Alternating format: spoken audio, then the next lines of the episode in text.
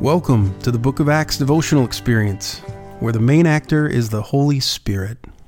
It's Wednesday, August 25th, and this is Kyle Olson, and I serve as the technical director at Elmer CRC. I'll be reading today from Acts 13, verses 13 through 41. From Paphos, Paul and his companions sailed to Perga in Pamphylia, where John left them to return to Jerusalem. From Perga, they went on to Pisidian Antioch. On the Sabbath, they entered the synagogue and sat down. After the reading from the law and the prophets, the leaders of the synagogue sent word to them, saying, "Brothers, if you have a word of exhortation for the people, please speak." Standing up, Paul motioned with his hand and said, "Fellow Israelites, and you Gentiles who worship God, listen to me. The God of the people of Israel chose our ancestors. He made the people prosper during their stay in Egypt. With mighty power, he led them out of that country. For about 40 years, he endured their conduct in the wilderness. And he overthrew 7 nations in Canaan, giving their land to his people as their inheritance. All this took about 450 years. After this, God gave them judges until the time of Samuel the prophet. Then the people asked for a king, and he gave them Saul, son of Kish, of the tribe of Benjamin, who ruled 40 years. After removing Saul, he made David their king. God testified concerning him, 'I have found David, son of Jesse, a man after my own heart. He will do everything I want him to do.' From this man's descendants, God has brought to Israel the Savior Jesus, as he promised. Before the coming of Jesus, John preached repentance and baptism to all the people of Israel.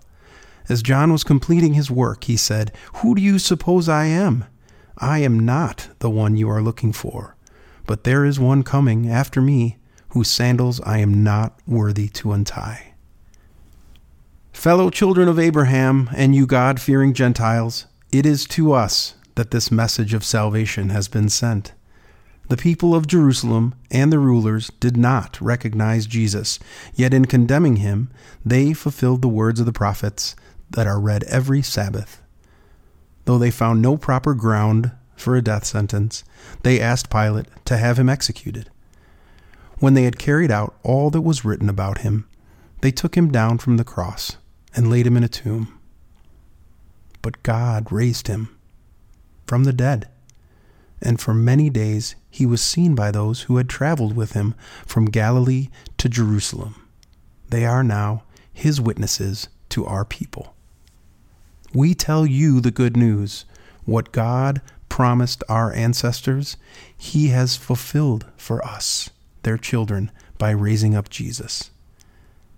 As it is written in the 2nd Psalm, 'You are my son. Today I have become your father.' God raised him from the dead so that he will never be subject to decay.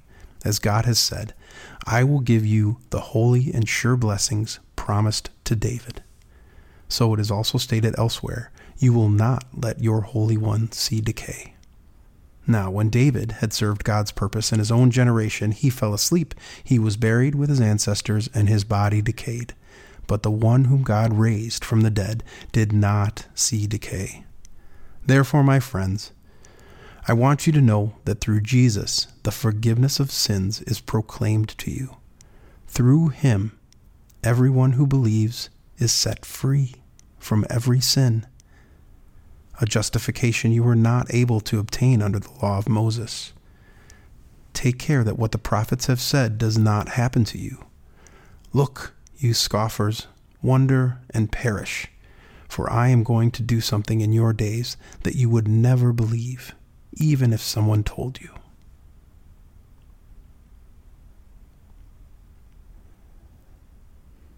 Ladies and gentlemen, once again, we are reminded of the history of the Jewish people. It is the good news. What God promised our ancestors, he has fulfilled for us by raising up Jesus. Let's pray. Lord, thank you for your word. Thank you that the forgiveness of sins is proclaimed to us.